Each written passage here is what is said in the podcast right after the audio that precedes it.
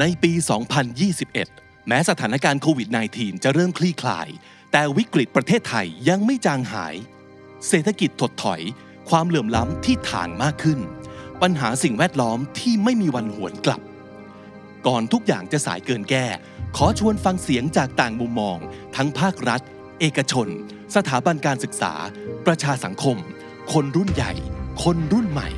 ในงาน The Standard Economic Forum 2021 The Great Reform Thailand's Tipping Point for a Sustainable Future วันที่ 26-28 พฤศจิกายน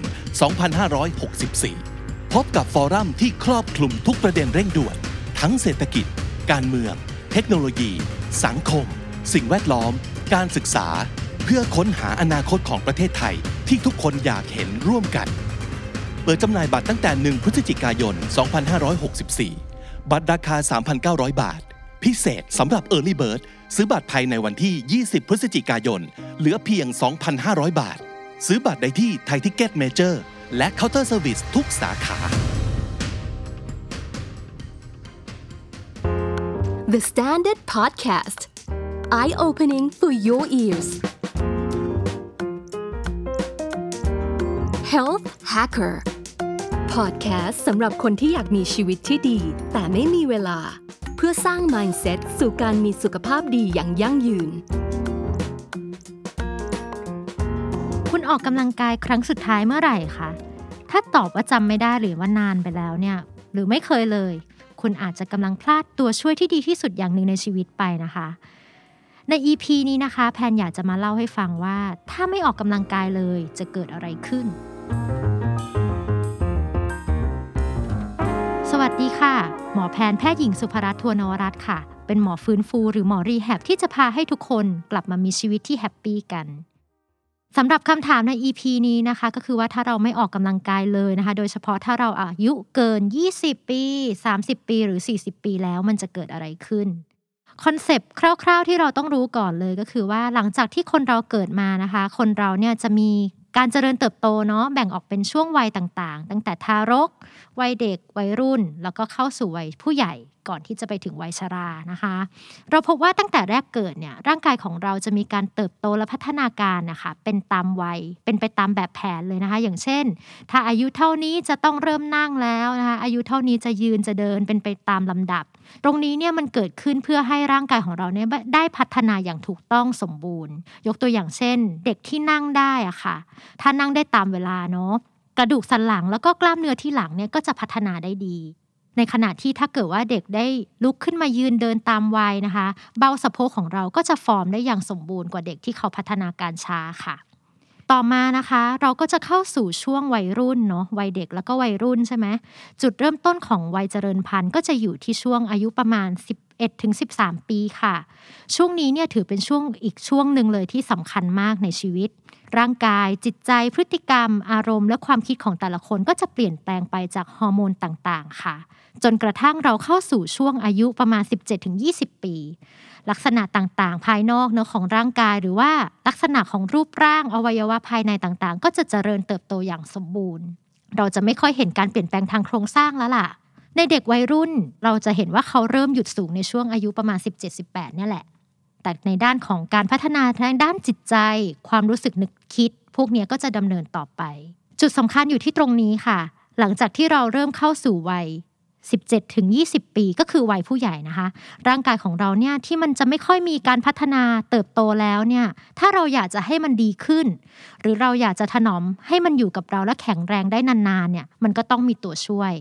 และตัวช่วยที่สำคัญที่สุดก็คือการออกกำลังกายนั่นเองค่ะ เพื่อนๆหลายคนคงสงสัยนะคะว่าการออกกำลังกายมันคืออะไรนะถ้าวันหนึ่งเราเดินขึ้นเดินลงบันไดบ่อย ๆ แบบเป็นกิจวัตรประจำวันเลยอะอันนั้นคือการออกกำลังกายหรือเปล่า จริง ๆ แล้วนะคะการทำงานบ้าน การเดินไปทำงาน การขึ้นลงบันไดเนี่ย ถ้าเกิดนับรวมๆแล้วมันก็คือเป็นแค่การใช้ชีวิตประจำวัน เราจะจัดเป็นลักษณะของการ ทำกิจกรรมทางกาย หรือถ้าเป็นภาษาอังกฤษเนี่ยเขาจะเรียกว่า physical activity นะคะซึ่งจริง ๆ แล้วตรงนี้มันมีความสำคัญในการดำรงชีวิต ช่วยให้ร่างกายได้เผาผลาญพลังงานในแต่ละวันค่ะ แต่มันก็อาจจะยังไม่ใช่การออกกำลังกาย เพราะว่าถ้าเป็นการออกกำลังกายเนี่ยมันก็คือการทำกิจกรรมทางกายเนาะเพื่อเป้าหมายจุดประสงค์อะไรบางอย่าง โดยที่จะมีปริมาณและระยะเวลาที่เหมาะสม ให้มันสำเร็จในเป้าหมายนั้นๆ อย่างเช่น การวิ่งเนาะการวิ่งเนี่ยเป็นกิจกรรมทางกายอย่างหนึ่งแต่ถ้าเราบอกว่าเราจะวิ่งเพื่อให้เรามีความแข็งแรงมากขึ้น ก็คือให้เราวิ่งเป็นเวลา 30 นาทีต่อวันอะไรแบบนี้นะคะ ดังนั้นเนี่ยมันต่างกันอยู่แค่นิดเดียวนี่เอง พูดง่าย ๆว่า ถ้าเรามีแค่กิจกรรมทางกายอย่างเดียวนะ เราไม่ได้ออกกำลังกายเลยร่างกายของเราดำเนินชีวิตต่อไปได้ค่ะ แต่เราจะเก่งขึ้นเราจะแข็งแรงขึ้นหรือเปล่า อันนั้นอีกเรื่องหนึ่ง มันอาจจะเมนเทนได้แค่นั้นแหละ มันอาจจะดีขึ้นแค่นิดหน่อย แต่ถ้าเราอยากจะดีมากๆเนี่ย มันก็ต้องออกกำลังกาย ในหนึ่งวันนะคะ อันนี้เนี่ยเป็นสิ่งที่อยากจะเล่าให้ฟังก็คือว่า ถ้าเรานอนนิ่งๆ ไม่นับว่าจะต้องลุกไปทำงานอะไรนะ เอาแค่นอนนิ่งๆ เลยนะคะ ร่างกายของเราเนี่ยระบบต่างๆ มันจะมีการถดถอย หรือการทำงานเนี่ยที่น้อยลง อย่างเช่น ถ้าเรานอนอยู่ท้องเราก็จะอืดมีอาการอ่อนเพลียไม่ค่อยมีแรง อันนี้ลองคิดภาพเนาะถ้าวันเนี้ยโอ้โห ฉันอยู่บนเตียงตลอดเลย ฉันไม่ได้ไปไหน มันก็จะไม่ค่อยมีแรงอะ่ะถ้าเป็นแค่หนึ่งอาทิตย์นะคะ จริง ๆ แล้วความแข็งแรงของกล้ามเนื้อของคนเราเนี่ยลดลงได้ถึง 10-15%เลยนะแล้วถ้าผ่านไปหนึ่งเดือนเนี่ยความสามารถของกล้ามเนื้อและแรงของกล้ามเนื้อมันจะลดลงครึ่งหนึ่งเลยทีเดียว ดังนั้นนะคะ เราจึงแนะนำว่าให้คนเราเนี่ยออกมามี physical activity ให้มันเยอะขึ้น รวมถึงการออกกำลังกาย เราจำเป็นต้องออกกำลังกายเพื่อให้ร่างกายเนี่ยมีความแข็งแรง เพื่อที่จะสะสมตุนไว้ให้มากพอค่ะเผื่อถ้าเกิดเหตุสุดวิสัยในอนาคตนะอย่างเช่นเราป่วยเราอุบัติเหตุอย่างเงี้ยร่างกายของเราจะได้ถดถอยไปที่ศูนย์ให้ช้าที่สุด หรือพูดอีกอย่างหนึ่งก็ได้ว่า ถ้าเราออกกำลังกายเนี่ยเราก็จะมีความรู้สึกกระชุ่มกระชวย สดใสและแข็งแรงได้นานที่สุดนั่นเองกลับมาสู่หัวข้อของเรากันนะคะ ถ้าเราอายุแบบ 20 30 40 ปี แล้วเราไม่ได้ออกกำลังกายมันจะเกิดอะไรขึ้น มาเริ่มกันที่อายุ 20 ปีกันก่อนนะคะ การออกกำลังกายในช่วงต้นของวัยผู้ใหญ่เนี่ยทั่วไปแล้วมันก็คือมีจุดประสงค์เพื่อให้อวัยวะที่เติบโตสมบูรณ์นะคะ มันมีความแข็งแรงมากขึ้น ตรงนี้เนี่ยมันเป็นช่วงเวลาทองในการเริ่มต้นเก็บเกี่ยว เก็บตุน สมรรถภาพทางร่างกายเอาไว้ใน port อะค่ะเหมือนเราเปิด port ส่วนตัว แล้วก็เก็บเอาสุขภาพที่ดีเอาไว้ ใครเก็บได้มากที่สุดในช่วงนี้เนี่ย ถ้าเกิดว่ามีเหตุการณ์ที่ไม่คาดฝันนะ ร่างกายเราต้องถดถอยลงนะคะมันก็จะได้ไม่เข้าเนื้อ มันมีออกมาใช้ตลอด ลองสังเกตดูว่านักกีฬาทีมชาติส่วนมากค่ะเขาจะมี performance ที่ peak ที่สุดก็ตอนช่วงอายุประมาณ 20-30 ปีนี่แหละดังนั้นตรงนี้นะคะ เราก็เลยแนะนำว่าให้ได้ออกกำลังกายเพื่อที่จะสะสมความแข็งแรงสำรอง หรือว่าเขาจะเรียกว่า body reserve ของร่างกาย เอาไว้ตรงนี้ดีที่สุด แต่ถ้าเราอายุ 20 ปีแล้วก่อนหน้านี้ไม่เคยออกกำลังกายเลยล่ะ แล้วเราก็ยังไม่ได้ออกกำลังกายต่อไปด้วยเนี่ย จะเกิดอะไรขึ้น ง่ายๆเลยก็คือตรงตัวค่ะ เราก็จะมีความแข็งแรงสะสม มี reserve น้อยเนาะ เมื่อถึงเวลาหรือวัยที่ร่างกายมันถดถอย แน่นอนว่าความเสื่อมก็จะมาหาเราได้เร็วที่สุด เมื่อเทียบกับคนที่แอคทีฟกว่าเราหรือออกกำลังกายมากกว่าเรา ต่อมานะคะก็คือในช่วงอายุ 30 ปีเนาะช่วงนี้เนี่ยจะเป็นช่วงที่ฮอร์โมน ตัวช่วยในการซ่อมแซมของร่างกายของเราเนี่ยเช่นโกรทฮอร์โมนเนี่ยเริ่มมีการหลั่งในสัดส่วนที่น้อยลง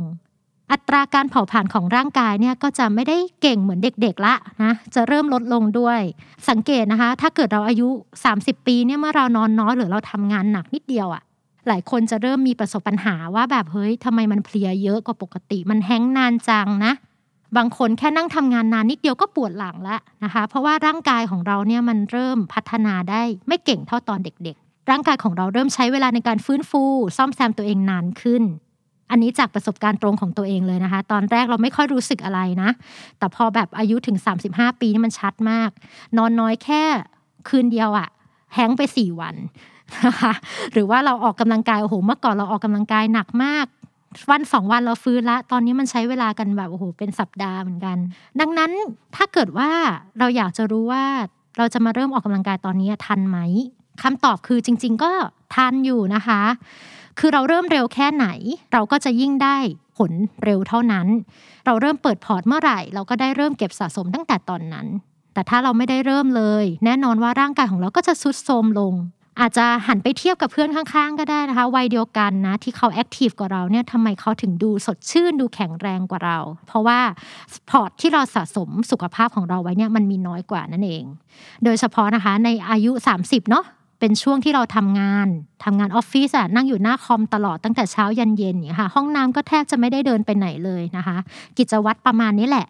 ตอนนี้เรายังไม่เห็น แต่พอเราอายุมากขึ้น 40 50 60 นะ รับรองความเจ็บป่วยมาเยือนแน่นอนค่ะ มาถึงช่วงสุดท้ายที่เราจะพูดถึงวันนี้นั่นก็คือช่วงอายุ 40 ปีแล้วนะคะ ถ้าช่วง 40 ปีเนี่ยตรงเนี้ยหลาย ๆ คนเริ่มมีความกังวลมากขึ้นเนาะเราเริ่มตรวจเจอโรคประจำตัวต่างๆ ใช่ไหมคะ หลายคนไม่มีโรคอะแต่ว่าเฮ้ยมันกำลังเข้าสู่วัยทองละกำลังจะเริ่มเริ่มที่ช่วงอายุ 40-45เนี่ยค่ะวัยทองมีทั้งผู้หญิงผู้ชายนะ ตอนนี้เนี่ย ฮอร์โมนเพศเนี่ยมันจะเริ่มลดลงฮอร์โมนต่างๆ แล้วก็ร่างกายเนี่ยมันเข้าสู่ช่วงการถดถอยตามธรรมชาตินะคะ ก็คือว่าร่างกายของเราจะเริ่มเสื่อมลงนั่นเองทำให้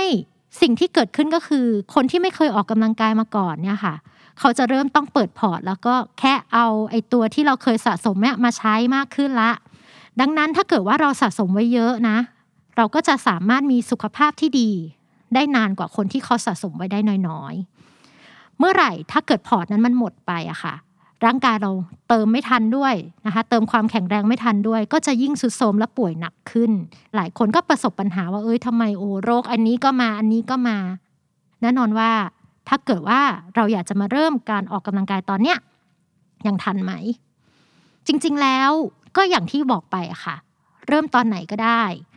แต่เมื่อเราอายุถึง 40 แล้วเนี่ย การเริ่มเราคงจะต้องเริ่มน้อยๆ ช้าๆ ก่อน เพราะว่าอะไรเพราะว่าเราสะสมความแข็งแรงมา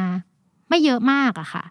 แล้วก็เรามีการใช้ไปบางส่วนละ ถ้าเราเริ่มเยอะตรุ่มไปเลยทีเดียว มันก็อาจจะทำให้เกิดปัญหาบาดเจ็บหรืออะไรอย่างนี้ได้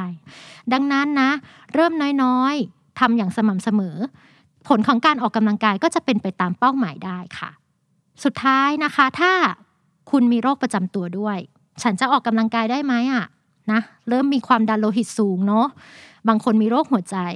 ออกกำลังกายได้ค่ะ แต่ว่าแนะนำว่าให้ปรึกษาหมอนะไม่ว่าจะเป็นหมออายุรกรรมที่ดูแลคุณอยู่ หรือว่ามาปรึกษาหมอดีแฮบให้ช่วยวางแผนในการออกกำลังกายได้ เพื่อความปลอดภัยและผลลัพธ์ที่ดีที่สุดนั่นเอง จากที่เล่ามาให้ฟังทั้งหมดนะคะ สรุปสั้น ๆ ว่ามาออกกำลังกายกันเถอะค่ะ ออกกำลังกายนะคะไม่ว่าจะช่วงอายุเท่าไหร่นะมันเป็นการลงทุนสำหรับสุขภาพในระยะยาว เหมือนกับเราได้สะสมยอดเงินในพอร์ตอะค่ะถ้าฉุกเฉินเมื่อไหร่นะหรืออายุมากขึ้น ถ้ามีปัญหาขึ้นมาเนี่ยมันจะได้เอาออกมาใช้และทำให้เกิดปัญหาน้อยที่สุด ตรงนี้ค่ะเป็นการลงทุนเพื่อความมั่นคงยั่งยืนทางสุขภาพในระยะยาวนั่นเอง ฟังพอดแคสต์วันนี้จบแล้วแพนอยากให้เพื่อนๆนะคะ มาเริ่มต้นออกกำลังกายกันตั้งแต่วันนี้เลยค่ะ อาจจะเริ่มจากง่ายๆ ช้าๆ ก่อนไม่ต้องหักโหมค่ะ เอาแค่ที่พอดีกับตัวเองนะคะ ถ้าเกิดว่าใครไม่เคยได้ลองทำเลยนะคะ อาจจะเริ่มต้นจากการเพิ่ม physical activity นะคะ หรือกิจกรรมทางกายก่อน ที่ง่ายที่สุดอาจจะเป็นการเดินเล่นเนาะสักวันละครึ่งชั่วโมงนะคะเดินชมนกชมไม้ อาจจะไปลองเดินนะคะจากรถไฟฟ้าไปที่ทำงานถ้ามันไม่ไกลมากนักแทนที่จะไปซ้อนวินมอเตอร์ไซค์ก็ได้นะคะ หรืออีกอันหนึ่งที่ทำกันบ่อยๆ และแพนแนะนำให้คนไข้ทำก็คือว่าลองไปเดินในห้างก็ได้ค่ะ เดินแบบไม่ต้อง แวะดูอะไรนานนะเดินให้ต่อเนื่องอย่างน้อยครึ่งชั่วโมง แค่นี้ก็ได้ออกกำลังกายแล้ว และถ้าจะให้ดีนะคะ ลองชวนเพื่อนๆ หรือครอบครัวมาหากิจกรรมสนุกๆกันด้วยก็ได้นะคะ นอกจากจะได้สุขภาพที่ดีแล้วยังได้เสริมความสัมพันธ์กันในครอบครัวอีกด้วย เมื่อเราได้ทำมันเป็นกิจวัตรแล้วค่ะคุณก็จะพบว่าตัวคุณเองคนใหม่เนี่ยทำไมกระปี้กระเป๋าจังนะคะทำไมแข็งแรงได้ขนาดนี้ นี่คือจุดเริ่มต้นของการปรับ mindset ในการใช้ชีวิตเพื่อสุขภาพที่ดีได้ดีเลยทีเดียวค่ะ หากใครมีข้อสงสัยหรือปัญหาที่อยากรู้เกี่ยวกับการออกกำลังกายและสุขภาพใจ หรือปัญหาด้านสุขภาพใด ๆ ทิ้ง comment มาได้ หรือติดต่อผ่านพอดแคสต์ The Standard ในทุกช่องทางโซเชียลมีเดียหรือทางอีเมล podcast at the standard co ฝากติดตาม Health Hacker รายการพอดแคสต์สำหรับคนที่อยากมีสุขภาพดี แต่ไม่มีเวลาได้ทุกช่องทาง podcast player ที่คุณใช้ ไม่ว่าจะเป็น Spotify, SoundCloud และ YouTube The Standard Podcast อย่าลืมนะคะ สุขภาพที่ดีเป็นสิ่งมีค่า และเราสามารถสร้างมันได้ด้วยตัวของเราเองค่ะ Health Hacker The Standard Podcast Eye Opening for Your Ears